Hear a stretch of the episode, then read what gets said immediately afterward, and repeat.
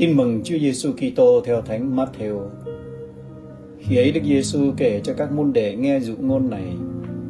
Nước trời giống như chuyện chủ nhà kia vừa tảng sáng đã ra mướn thợ và làm việc trong vườn nho của mình. Sau khi đã thỏa thuận với thợ là mỗi ngày một quan tiền, ông sai họ vào vườn nho làm việc. Khoảng giờ thứ ba ông trở ra, thấy có những người khác ở không đang đứng ngoài chợ. Ông cũng bảo họ cả các anh nữa, hãy đi vào vườn nho.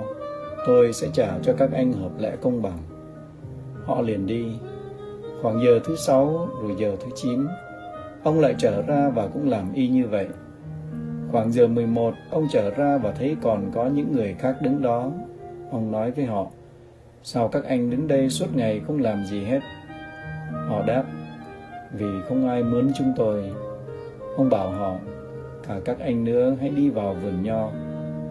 Chiều đến ông chủ vườn nho bảo người quản lý, anh gọi thợ lại mà trả công cho họ, bắt đầu từ những người vào làm sau chót tới những người vào làm trước nhất.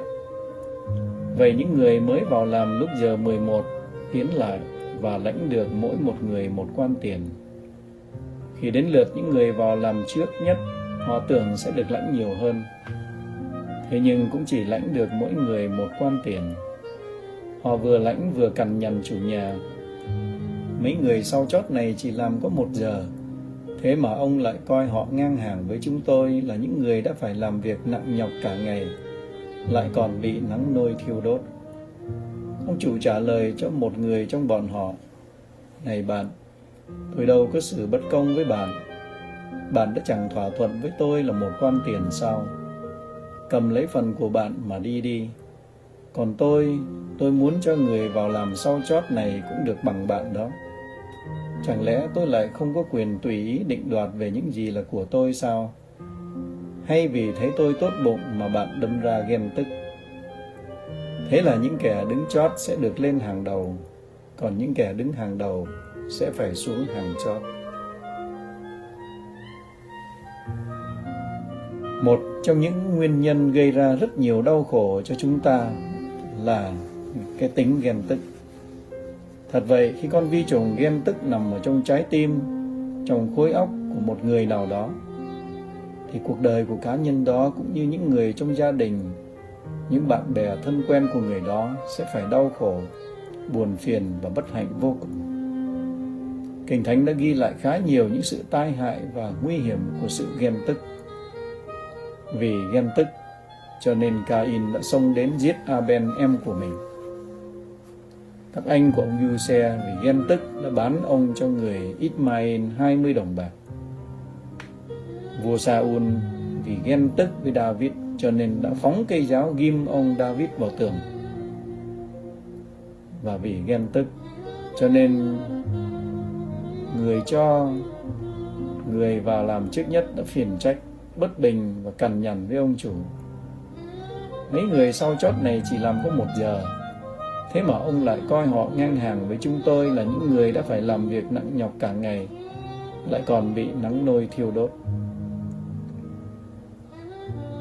Ngày xưa thì vậy, còn ngày hôm nay thì sao? Cũng thế thôi bạn ơi Tôi tin chắc bạn đã nghe và đang thấy hàng trăm hàng ngàn những hậu quả bi đát, khốc liệt và bất hạnh do tính ghen tức gây ra. Ví dụ, vì ghen tức với nhau cho nên mới có những chính trị gia, những phóng viên, những nhà báo, những sướng ngôn viên đã trơ chẽn dùng mọi thủ đoạn đê tiện, dơ giấy và bẩn thỉu nhất trên đời này để tung tin giả, để hạ nhục, để vu oan cáo vạ với mục đích hạ bệ và triệt tiêu đối thủ của họ.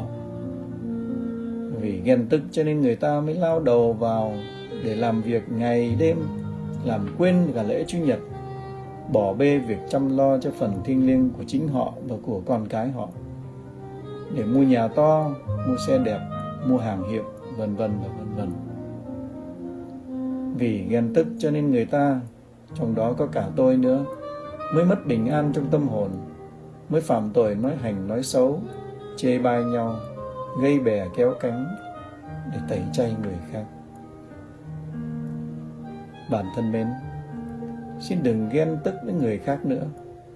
Sự ghen tức chỉ đem lại những sự mệt mỏi, vất vả và bất an mà thôi. Thật vậy, ghen thì hay đi đôi với ghét. Mà hãy nói đến ghét thì bẩn lắm. Có thứ ghét nào mà sạch đâu. Nguy hiểm hơn nữa, khi bạn và tôi ghen gận, ghen ghét với anh chị em của mình, thì chúng mình sẽ phải lâm vào ba tình trạng rất đau khổ và bi đát sau đây. Thứ nhất, đó là sẽ bị đuôi mù và sống trong đêm tối của tội lỗi. Thánh Gioan trong thư thứ nhất chương 2 câu 11 nói rất rõ về vấn đề này. Ai ghét anh em mình thì ở trong bóng tối và đi trong bóng tối mà chẳng biết mình đi đâu vì bóng tối đã làm cho mắt người ấy ra mù quáng. Thứ hai đó là khi ghen tức, bạn và tôi sẽ trở thành tay sai và là đồ đệ của ma quỷ. Bởi vì Thánh Gia-cô-bê tông đồ trong chương 3 câu 16 đã nói ở đâu có ghen ghét và tranh chấp thì ở đấy có xáo trộn và mọi thứ xấu xa tội lỗi. Và thứ ba đó là thì ghen tức với người khác tôi và bạn sẽ mất đi sự sống đời đời. Cũng trong thư thứ nhất của Thánh Gioan, chương 3 câu 15, Ngài nói, Ai ghét anh em mình ấy là kẻ sát nhân. Và anh em biết, không kẻ sát nhân nào có sự sống đời đời ở lại trong nó. Bạn có muốn sống trong cảnh đuôi mù làm tay sai cho ma quỷ và mất đi sự sống vĩnh cửu trên thiên quốc không? Nếu bạn muốn thì tôi thua, Chúa cũng thua luôn. Còn nếu bạn không muốn thì bạn và tôi phải lo kiếm cách trừ khử và tiêu diệt ngay những con vi trùng ghen tức và ghen ghét ra khỏi cơ thể và ra khỏi tâm hồn của chúng mình ngay hôm nay. Tiêu diệt chúng càng sớm càng tốt. Tiêu diệt con vi khuẩn ghen tức và ghen ghét trong tâm hồn chúng ta bằng cách là đến ngay phòng mạch của Chúa Giêsu tức là tòa giải tội. Bác sĩ Giêsu ở trong tòa giải tội sẽ tiêm cho chúng mình một mũi trụ sinh để tiêu diệt con vi khuẩn của ghen tức đang ở trong cơ thể của chúng mình.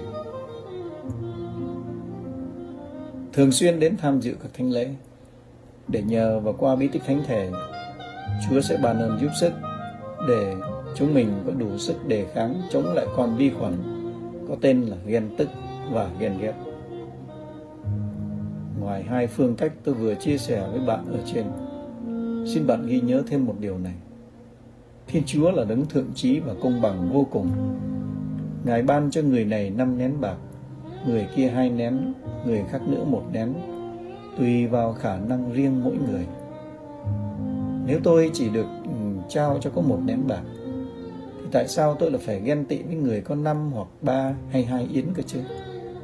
Vô lý, nếu không muốn nói là dại dột. Cầm lấy phần của bạn mà đi đi.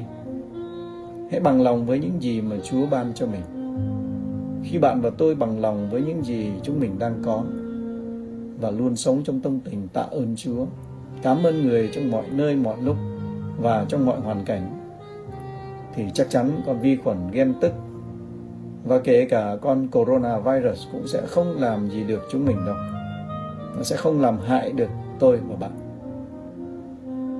Cầu chúc bạn và những người thân của bạn một tuần lễ mới vui vẻ, khỏe mạnh và bình an.